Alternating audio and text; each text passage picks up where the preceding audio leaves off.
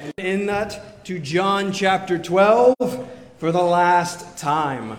John 12, verses 44 through 50, page 899 in the Pew Bible. This is the end of the first part of the book, the book of signs. This is a summary of the first part of the book, the whole book, which is the book of life. We cannot attempt a summary of the first part of the book without first reviewing John's summary purpose statement for the whole book. What's the point of all this? Why are we here? What's, why is this book given to us? 2031. John wrote, So that you may believe that Jesus is the Christ, the Son of God, and that by believing you may have life in his name. There's the whole book right there. Shakespeare is correct that brevity is the soul of wit, then that is a masterfully witty and intelligent statement. It covers everything. And it covers everything, all in four main words. You believe Christ life. You believe Christ life. That's John's gospel. Again and again and again in these first 12 chapters, John has done everything that he can to repeatedly and clearly communicate to you Christ is life. How do you get the Christ who is life? How do you live? Believe. And so, again and again and again, in these first 12 chapters, John has done everything he can to repeatedly and clearly communicate to you what such be- living belief or faith truly is. And he does so again for us here in verses 44 through 50. As we open up with Christ, we close with life, and in the middle, we find some important teaching on what the belief that results in life is and does.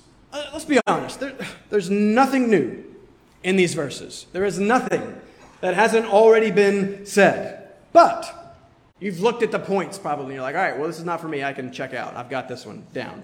But unless you had a perfect week, sinless gladness, rejoicing always, loving the Lord, loving your neighbor perfectly. Anyone? Anyone in here? No? Thank you. Me neither. Well, that means you need this. If you, like me, struggled with sin this week, if you struggled with doubt or discouragements, with grumpiness or with anger or with loneliness or simple loss of perspective or kind of whatever the gamut of our struggles are, well, then you need this. John repeats himself a lot.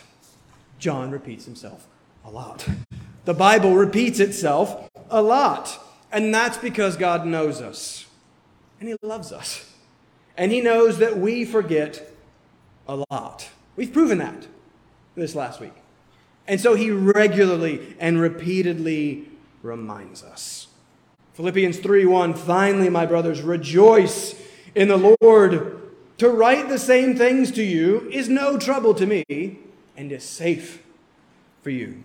Romans 15 15, Paul writes by way of reminder. 2 Peter 1 12, I intend always to remind you of these qualities, though you know them and are established in the truth. I think it right, as long as I am in this body, to stir you up by way of reminder. I always wondered if Peter is copying Paul there. I, I don't know. I have no idea. But they say the same thing. And so I always intend to stir you up by way of reminder, to write and speak the same things to you. And those things are Christ crucified. Those things are the glory of Christ, the sight of which is life. I am still having to strive to convince myself, and thus, I believe, probably still having to convince you that Christ really and truly and literally is life. I started a book on Thursday. I'll mention it tonight. Uh, come to the evening service at 5.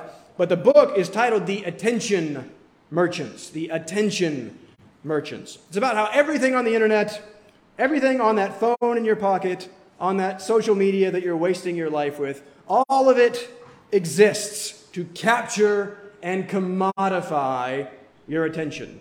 And then it exists to then profit off of that attention. And so the, the subtitle of the book is The Epic Scramble to Get Inside Our Heads. It's excellent. It's a good title. In the introduction, the author, Tim Wu, writes this. He says, When we reach the end of our days, our life experience will equal what we have paid attention to, whether by choice or by default. Our life experience will equal what we have paid attention to. What are you paying attention to? For what you pay attention to is everything. What you give your time and attention, your mind and your money, your look and your love determines your life. We are seeking every Sunday to give attention to that which is of first importance. We are seeking to set our look and our love on Christ, and we are scrambling to get His word inside our heads. And since our attention is so important, we come back to Him again and again and again to be reminded of how good and how glorious this Christ is. And maybe one day, by the grace of God, we'll really start to believe it and live like it and finally find our attention and our affection truly captured by Christ. Have you seen him for truly is, who he truly is? Do you value him above all else? Does he have your attention? I want to argue that's in part what it means to believe. To give him our complete attention and allegiance and affection. And so, drawing to a close the first part of the book, John is attempting to draw your attention once again to Christ. And so John here summarizes his person and summarizes his message. Let's keep it simple. This is a summary review section. Let's just walk through it and answer three simple questions from this concluding text. This text is about Jesus. Question number one Well, who really is this Jesus? This text tells us a lot in a little. Question number two this text is about faith. All right, well, what is faith? There's a lot we can learn about it just in these verses. And then let's bring it in to the end. Let's look at the stakes. Why must you believe? As Christ is then going to turn to talk about judgment and the end and life. So, who's Jesus? What is faith? Why must you believe? We are seeking to see the eternal importance of a true, living, growing, personal faith in Christ, who is life, that thus then affects our whole life. We want to give him our attention. So let's read. We give him our attention first through his word. So pay attention. John 12, I'll read for you verses 40 through 4 through 50. This is God's word, the word that we're about to read that will judge us on the last day. John 12, verse 44. And Jesus cried out and said, Whoever believes in me believes not in me, but in him who sent me. And whoever sees me sees him who sent me. I have come into the world as light, so that whoever believes in me may not remain in darkness. If anyone hears my words and does not keep them, I do not judge him, for I did not come to judge the world, but to save the world. The one who rejects me and does not receive my words has a judge. The word that I have spoken will judge him on the last day. For I have not spoken on my own authority, but the Father who sent me has himself given me a commandment what to say and what to speak. And I know that his commandment is eternal life. What I say, therefore, I say as the Father has told me. If you would bow with me, let's go to the Father. Let's uh, ask for his help. Let's, let's pray. Speak, Lord. We have asked in song, uh, so we ask in prayer. We ask that you would speak to us now through your word. Father, we ask that you would show us that which is of first importance. We ask that you would give us eyes to see and ears to hear the Christ who is life. Help us to fix our attention upon him Help us to pay attention to our attention. We pray that you would bring our attention back when it drifts and wanders. Father, I pray that my attention will not be on myself or my performance or my glory. I pray that it would be on you and on Christ. I pray that our attention would not be on our day or what's to come or uh, anything else, Father, capture our attention with Christ. Show us who He is and all His goodness and glory. Draw us to Him. Show us what it means to believe and trust and to live in Him. And Father, may we find life in your Christ in this time. Speak, O Lord, we ask and pray in the name of Jesus. Amen. All right, point number one, nice and simple. Who is Jesus? The most important question anyone can ever be asked. Matthew 16, 15, but who do you say that I am? If Jesus somehow were to come around individually to every single one of us and ask, well, who do you say that I am? I wonder how we would answer on the spot. You know that I care a lot about doctrine.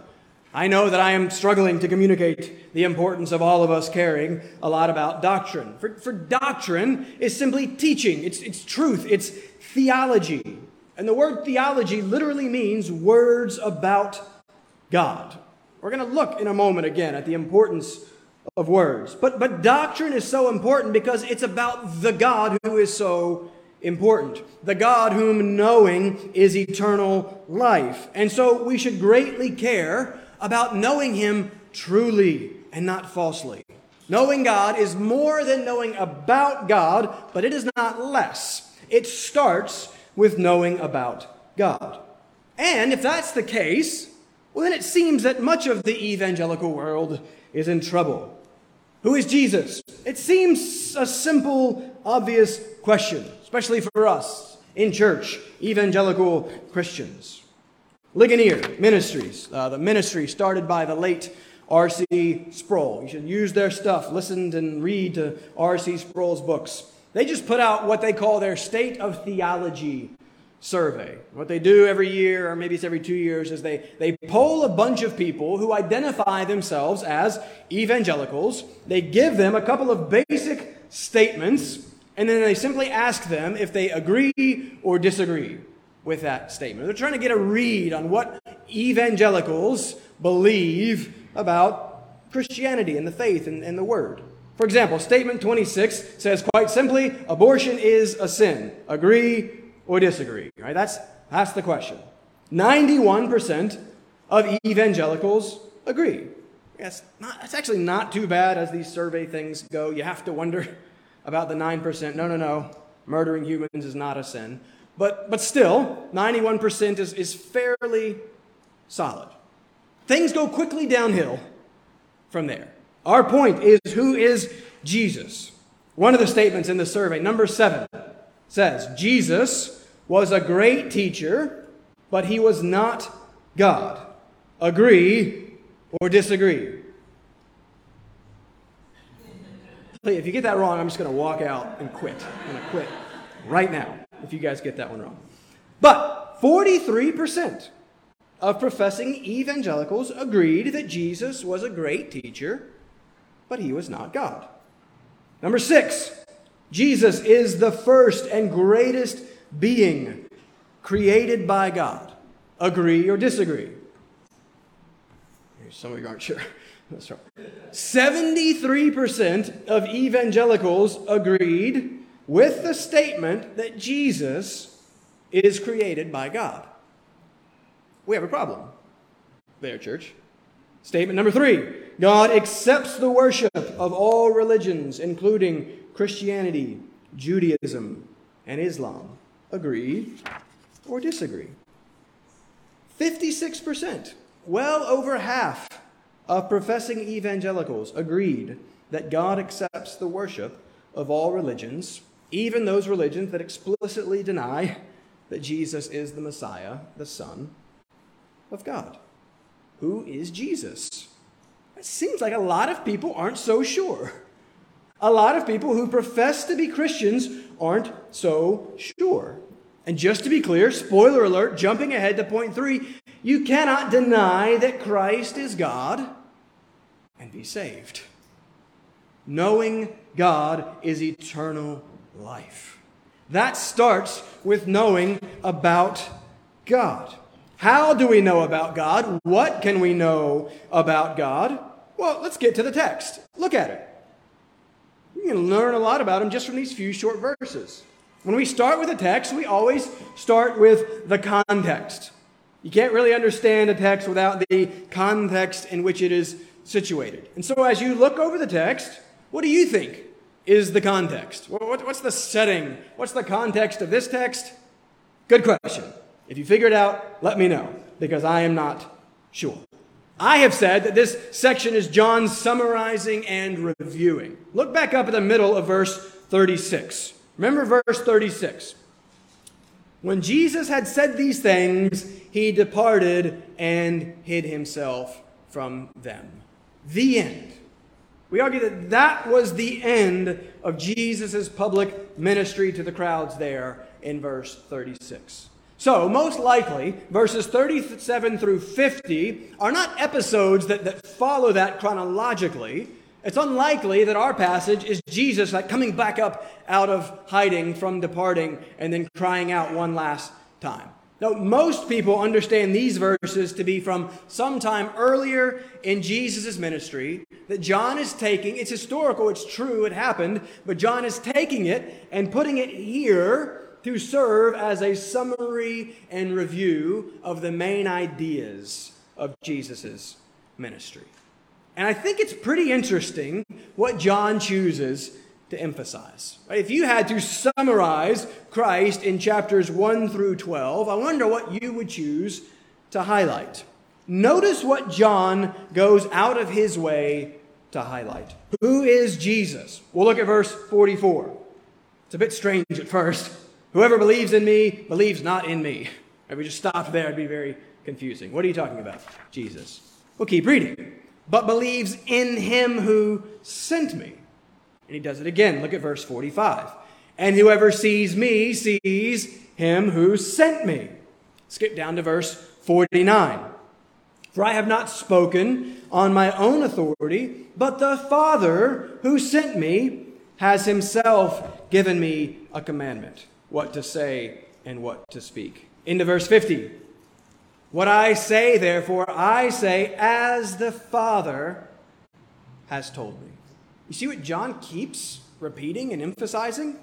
John is emphasizing one thing in these closing and concluding summary words the absolute oneness of the Father and the Son. He's emphasizing Jesus' absolute focus on and commitment to the Father and the mission of the Father. Who is Jesus? we learn a ton from just these seven verses, but the first thing we learn is that he is the Son of God. Twice in verses 49 and 50, he talks of the Father. They did not do this in the Old Testament. Jews in the Old Testament did not speak individually and personally of God as Father. Here comes Christ, the Father, the Father, the Father. He is the Son of God. Second, just from these verses, we see that he is the sent one three times. Verse 44, 45, and 49, Jesus talks about him, God the Father, who sent me. He's emphasizing his, his sentness. He is the revealer of God. Verse 45, whoever sees me sees him who sent me. So he reveals God to us. He is the way to God. Verse 44 Whoever believes in me believes in him who sent me. Right? So you can't believe in him without believing in Christ. He's the way to God.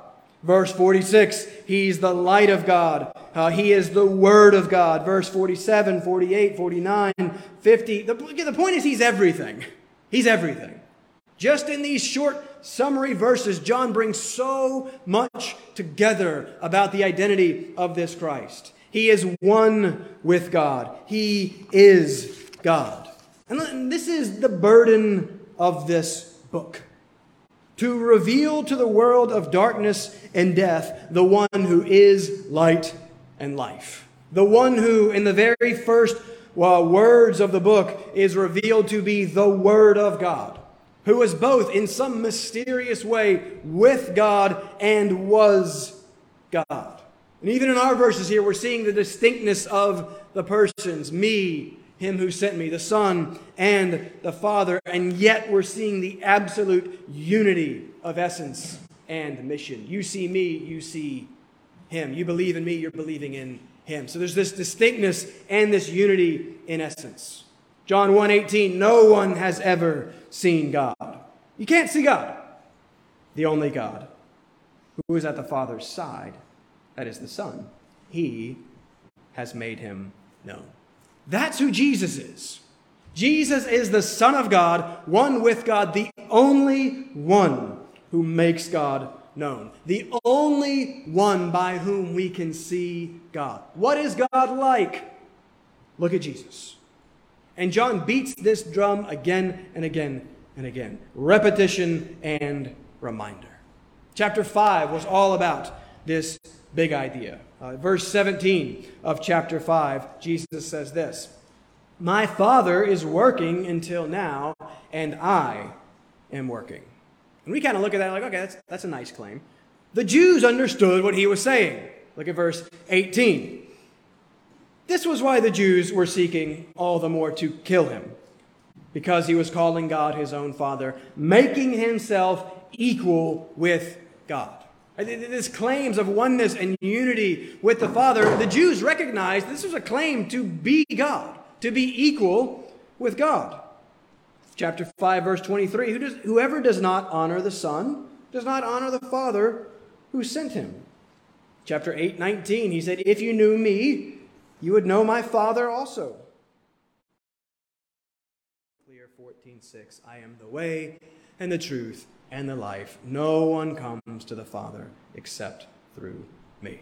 That's who Jesus is. He's the Son of God, one with God, revealer of God, sent by God to be the only way to God. To do what? what? What else does he say in our text? Go back to chapter 12, goes look at verse 46. He tells us not just about his person. He keeps saying, I'm sent, I'm sent, I'm sent. He tells us why. Verse 46 I have come into the world as light, so that whoever believes in me may not remain in darkness. Into verse 47 I did not come to judge the world, but to save the world. So now we see Jesus, the Son of God, one with God, revealer of God, way to God, sent of God to be the light and Savior of the world. That's who Jesus is. And again, that, that, that's everything. In verse 41, we saw that Isaiah saw Christ's glory, the, the showing and the shining forth of Christ's perfection, his, his greatness, his beauty. He's the perfect person, perfect in beauty, perfect in goodness, perfect in love. Glory is what every single one of us are looking for. We're all looking for something bigger than us, something worth living for, something that can draw us and drive us and define us. It's found only in God. And God is found only in Christ. And he says that no one comes to God, comes to the Father except through him. 17:3 knowing the only true God and Jesus Christ whom he has sent is eternal life. So we better get Jesus right. That means that affirming that Jesus is a great teacher but not God is denying Jesus. That means that affirming that Jesus is the best being created by God is denying Jesus. That means that affirming that God accepts the worship of religions that deny the Son is denying Jesus. Who is Jesus? There's no more important question. And do you know all of this about this Jesus, the Son of God, the Word of God? The revealer of God, the way to God, the God of all glory and grace. For faith in this Jesus is first a right knowledge of this Jesus.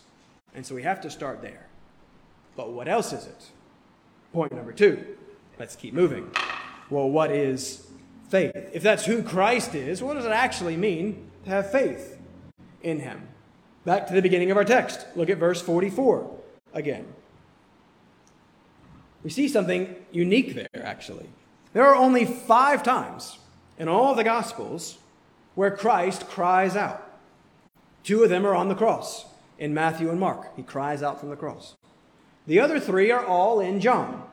We've already seen the first two. The first was chapter 7, verse 37.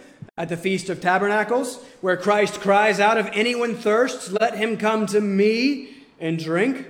And he goes on to talk about living waters and, and life. And then the second was chapter 11, verse 43, at the tomb of Lazarus, where Christ cries out, Lazarus, dead Lazarus, decaying, stinking, rotting Lazarus, come out. And he does. The man who had died lived and walks out of the tomb. And now we hear and see the, the fifth and final cry Whoever believes in me. And then this passage is going to go on to conclude with life. So Christ cries out five times, two are at his death, the other three are all about life, as it is his death that secures our life. And it is there that we see Christ most clearly. It is there that we find faith's focus in the glory of Christ revealed in the death of Christ on the cross that we might live. But for now, our point is simple that the cry is significant. The fact that there are so few times that Jesus does this means, hey, pay attention to this and, and what he says. This is important. And it is a cry, it is a command to believe, to believe in him, and in so doing, believe in God the Father. Believe. Yeah, that, that's what faith is. Faith is belief, belief is faith. Remember, some try and draw a distinction between belief and faith and to say that they're different things. The Bible draws no such distinction. They're, they're, they're synonymous. It's all one word in the Greek, pisteuo, to believe. We just don't have any sort of faith verb in English. Maybe we should create one. So we don't have a faithing thing.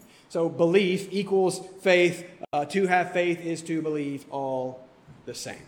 But biblically, we talk about this a lot, but I think it's important. Biblically, belief may be something other than and more than we tend to think that it is. Many of us grew up in the context of revivals and sinners' prayers and inviting Jesus into your heart. I still don't know what that means. And invitations. I see that hand. I see that hand.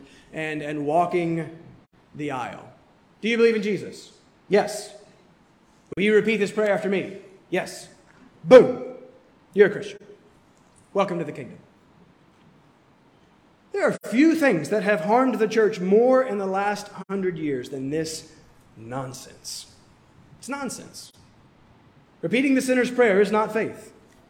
The idea that you can say some magic words and be saved is not faith. It is silly superstition, and it has caused much harm. I repeated that prayer hundreds, if not thousands of times in my childhood to no avail. In part because I had such a deficient understanding of both Christ and who he is, and of faith. Faith is so much more than believing that. It's so much more than agreeing with some truths about Jesus and then repeating a magic prayer. Look at verse 44 again. Grammar review. I was losing some of you, so I brought you back with grammar review. Now you're attending, you're paying attention to me. Grammar. Joking. Wake up. Sometimes, sometimes, remember, the smallest words are the biggest. Prepositions. Prepositions connect or relate a word to other words. Look at the verse. You see a verb, believes, and you see a noun, me. In, in the middle, is the preposition. It links the two. Believes in me. But I believe that this is important, and I pointed this out. In the Greek, the preposition is not in. It can mean in sometimes, but this is not the normal Greek preposition for in. We talk about Christians being those who are in Christ. 2 Corinthians 5:17. If anyone is in Christ, he is a new creation. That is the Greek preposition in. In the Greek, it's spelled E N. It means in. We are E in Christ. This is not that word in John 12 44. Pull up your Greek, go check it. And in fact, the in word is never used in the New Testament following the word believe. It never says believe in, ever. Verse 44 The Greek says this believe, pisteuo, not N E N, but believe eis. E I S. And eis does not mean in as much as it means into or toward or upon. The King James does better here, and the King James goes with on. He that believeth on me. That's better than in, at least. Uh, eis is a movement word, it's a preposition denoting movement. Uh, denoting entrance into or motion into, implying penetration, movement, motion. And that's so much more helpful to me, at least. That, that helps us much better understand what faith really is. It is not just belief in or about Jesus. Faith, by the grace of God, is movement toward, motion into, entrance into Christ. And so, just from this tiny little preposition, we're getting a hint that faith is so much bigger and better and more comprehensive and consuming than we think. Yes, it is believing that. You have to believe rightly about who Jesus is.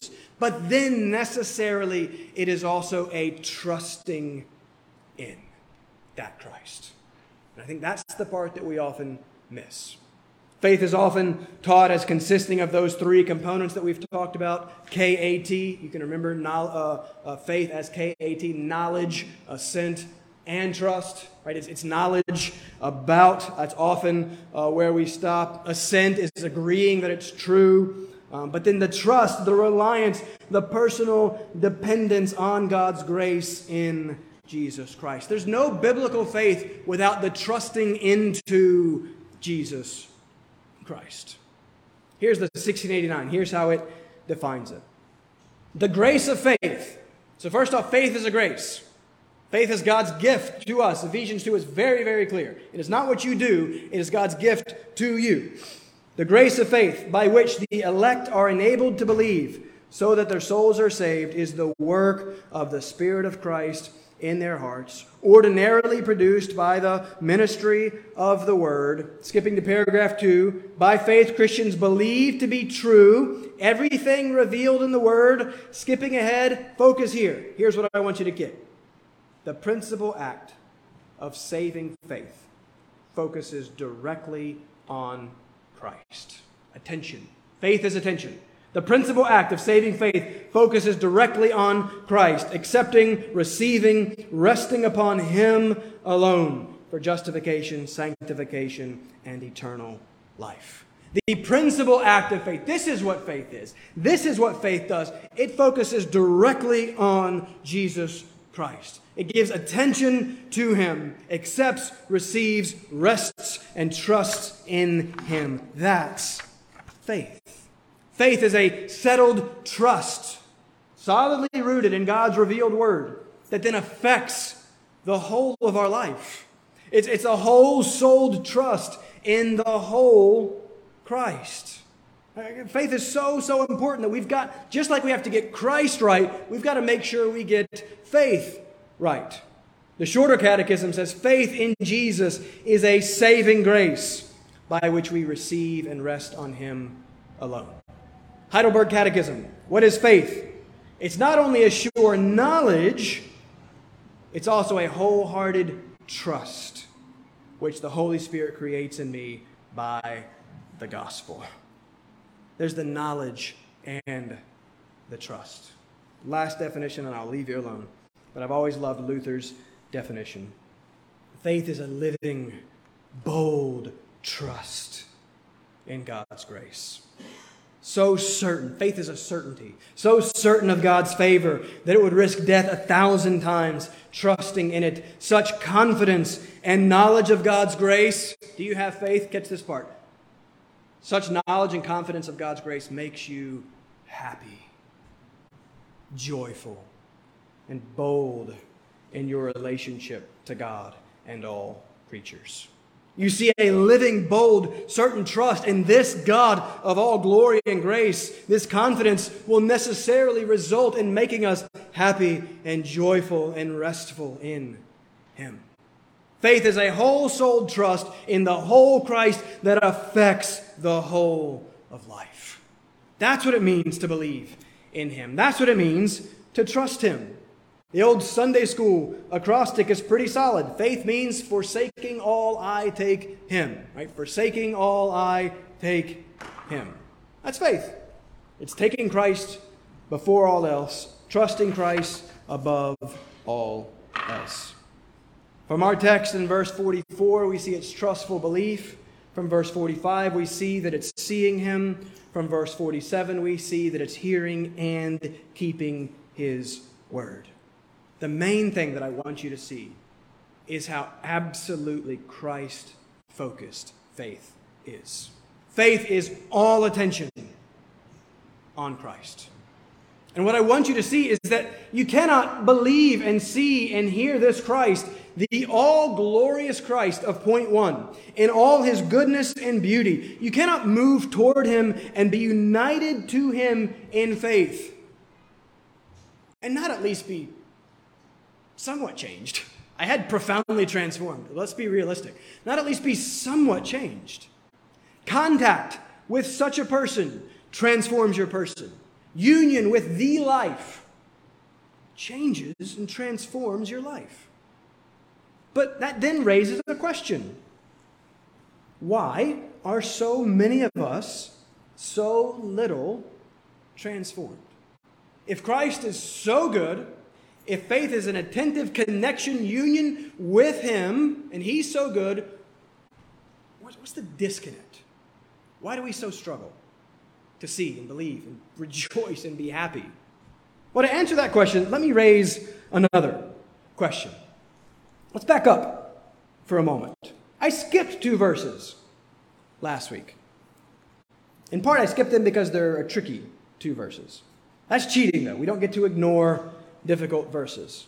But I skipped them in part because they fit so well with this week. Yes, also because I just ran out of time and I'm terrible at preaching. Um, but God is gracious. And this can hopefully help us better understand and appreciate true faith.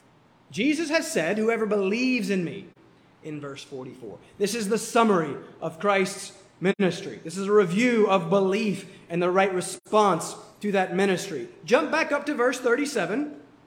Here was the summary of the crowd's response to Christ's ministry. Though he had done so many signs before them, they still did not believe in him. Seeing is not believing. Now look at verse 42. Here's what we skipped. The crowd didn't believe, they did not believe. Nevertheless, many even of the authorities believed, there's our word, in him, but for fear of the Pharisees, they did not confess it, so that they would not be put out of the synagogue. Stop. Don't read verse 43. Don't read it. Stop reading. Here's the question did these many authorities believe? It's a stupid question, you say. Eh? It says many of the authorities believed. Okay, how about this? Did they believe and live? Did they savingly believe? Was it a true, living, biblical faith in Christ? And that's actually a really good question. If we only had verse 42, I would be inclined to believe that theirs is a true and saving belief. But we don't only have verse 42. Now keep reading. Verse 43 is an important verse. For they loved the glory that comes from man more than the glory that comes from God. Listen, I'm, gonna, I'm not going to be too dogmatic about this. There's disagreement about this. So I'm, listen, I'm open to being wrong here. I'd love to argue with you afterwards. Try and convince me. But in light of verse 43, I don't see how there's any way the faith of verse 42 is true saving faith. Remember, John has done this a number of times throughout the book, starting all the way back in chapter 2. John goes out of his way to show us that there is such a thing as a that looks like faith. It is not faith. There is such a thing as a false faith, a belief that or a belief about Jesus that is not actually a saving belief into Jesus Christ. And that has to be what's going on here. For you cannot love the glory that comes from man more than the glory that comes from God, and actually know the all glorious God through his all glorious Son. Listen, Jesus has already answered this riddle for us back in chapter 5, verse 44, if you want to look at it there. Here's the answer to what this faith is in 42 and 43. Chapter 5, verse 44, Jesus says, How can you believe when you receive glory from one another and do not seek the glory that comes from the only God? You can't. He's saying, he's saying, You cannot believe in me if you are seeking and receiving the glory that comes from man.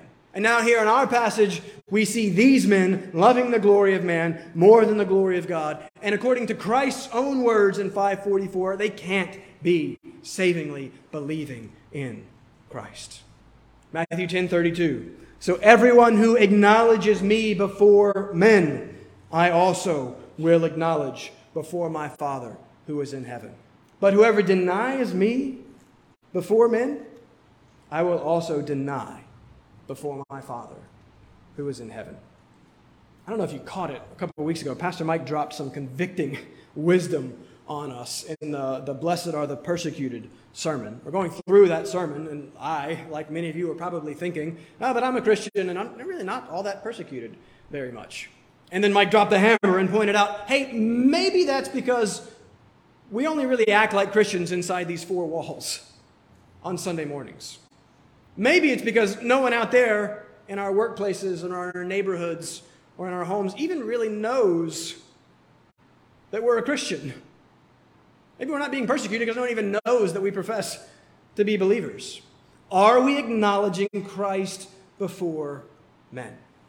Are we loving the glory that comes from God more than comes from man?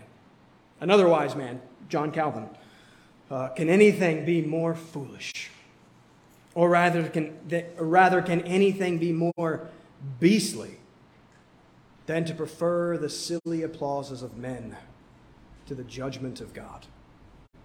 And listen, I believe that it is this, in large part, that explains why so many of us are so little transformed by the sight of the all glorious Christ It's because, again, I, am talking to myself. I'm speaking from experience here. It's because many of us are still so fixed and focused on the glory of man, which is ultimately to be fixed and focused on the glory of me as we seek to receive the glory that comes from man. Look at me, recognize me, follow me, give me likes, affirm me, praise me, glory. So much of what we think and say and do is motivated by this sinful self focus and this desire for our own glory. So much more of it than we would like to admit. And it is this focus on the glory of man, of self, that blinds us to the true and transforming glory of God. This means that we're still learning and struggling to really see Christ for who he is as He is so good and gracious and glorious. And we prove that we're still struggling to see that when we look for glory anywhere else but Him. These men did not savingly believe into Jesus. They did not, forsaking all, I take Him. So 42 and 43 cannot be saving faith. But let me, uh, we do know that at least it seems that that's not the end for all of them. If, if all we had were those two verses, and if it stayed there in that faith, well, it's not living saving faith. But for some of them, maybe this was at least the beginnings of faith. Maybe this was the stirring that would eventually result in saving faith, as it seems to have possibly been for Joseph and Nicodemus, as we see them in chapter 19 coming out, coming for Christ's body, identifying themselves with Christ, confessing him before men, literally taking him. So again, I think maybe that, that's indication that the faith was coming and beginning and growing for some of them. But just in 42 and 43, that is not saving. And so the question for all of us is have we turned from self and sin to the glory of man? Uh, from self and sin and the glory of man to Christ and grace and the glory of God. How can we tell? Are we becoming a little bit more like Him? Ever so slowly, for some of us, for myself. Those fruit of the Spirit, those are there for a reason. The fruit of the Spirit, that's Jesus. That's, that's who God is, and that's what He's like. We are being transformed into His image, and as we are, those, those fruit, those character qualities start to develop. Are we growing in our love for Him and our knowledge of Him? Are we pursuing Him? Have we seen the beauty of holiness? Are we increasingly uh, pursuing that, and increasingly desiring to obey Him? Are we growing in just our, our happiness and our contentment and our joy in the Lord? Is our life in any way oriented around Him or about Him? It's, I think it's pretty simple. It shouldn't be controversial. We don't have any right to claim to know Christ if our life is in no way a reflection of Christ. You know, I'm the chief of sinners. I'm not saying anything perfection. It's a relationship of, of contact and communion that changes and transforms us. There are a lot of people who think they're saved but aren't because they've been taught that faith is little more than believing some facts about Jesus, praying some prayer so that they can go and get on with their life and, and seek the glory that comes from man. No, faith is so much more because Christ is so much more. Faith is the whole souled trust in the all glorious Christ that affects the whole of your life. J.C. Ryle encouraged us, saying, We can never trust him too much. We can never follow him too closely. We can never commune with him too unreservedly. This is what faith does. As it sees how glorious Christ is, it wants him above all else. Believe. Point number three, quickly. I'll be brief here on the last one. Why? Why must you believe? I almost titled this point, What are the stakes? Like, what's, you know, what's, what's on the line here? What are, what are the stakes, or, or why must you believe? Go back to the text. We have 47 and 48. If anyone hears my words and does not keep them, I do not judge him. For I did not come to judge the world, but to save the world. The one who rejects me and does not receive my words has a judge. The word that I have spoken will judge him on the last day. When I preached back on John 3 17 through 21, uh, my first two points were God did not send his son to judge the world, God sent his son to judge the world. Those are my first two points. We have something similar here. Jesus did not come to judge, Jesus came to save. The point is, the purpose of his first coming is first and foremost salvation, but the logical result of the rejection of that salvation will be judgment. Plus, he's coming again, and he's coming as judge. This is why you must believe, because he is the judge. Judges have the authority and the right to pass judgment. John 5 is all about Jesus as judge. Verse 22 The Father judges no one, but has given all judgment to the Son. Catch verse 24. Truly, truly, I say to you, whoever hears my word and believes him who sent me has eternal life. He does not come into judgment, but has passed from death to life. So, our verse again, verse 48 from 12, is the same thing. It's so important. The one who rejects me and does not receive my words has a judge. The word that I have spoken will judge him on the last. The word judge in Greek, krino, just means to, it just means to separate. It, to, to, to separate in the sense of to distinguish, to divide, to decide. It's to make a distinction, a choice between two things. And to do so, to judge justly, there must be a standard by which to judge. And Jesus tells us very clearly here what that standard of judgment is. It's His Word. We should pay attention to this. It is big that Jesus says that it is His Word that will judge us on the last day. Why is that so important? What, what is this Word?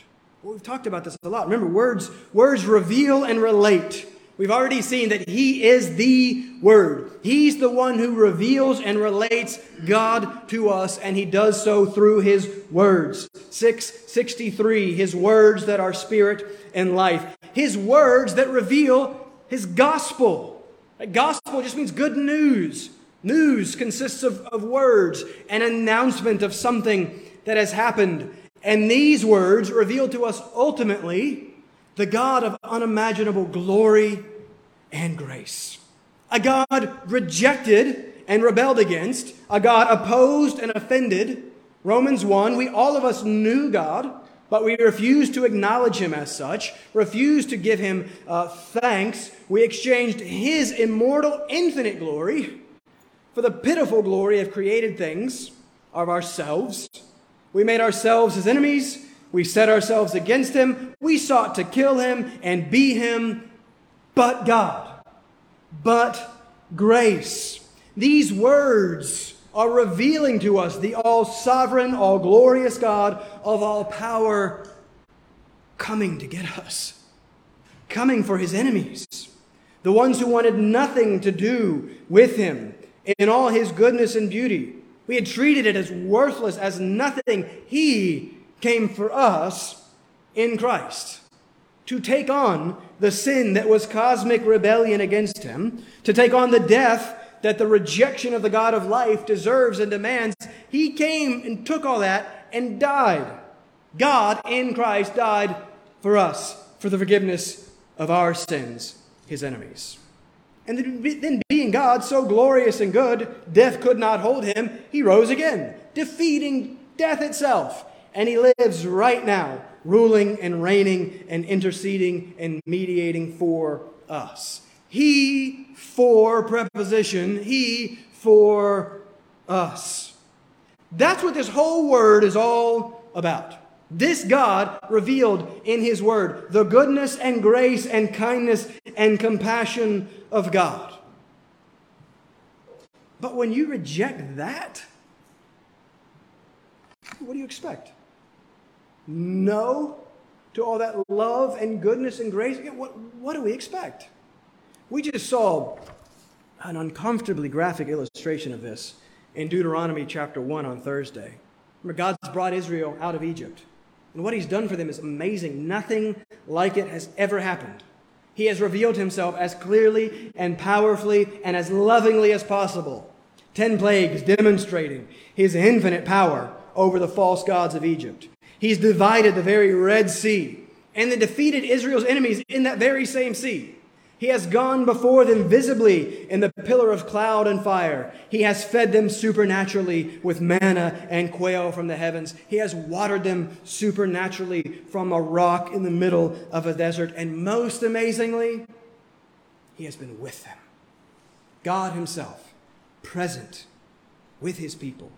What power, what glory, what love, and how evident and clear and undeniable but then they came to the land and they saw the greatness of the people in the land.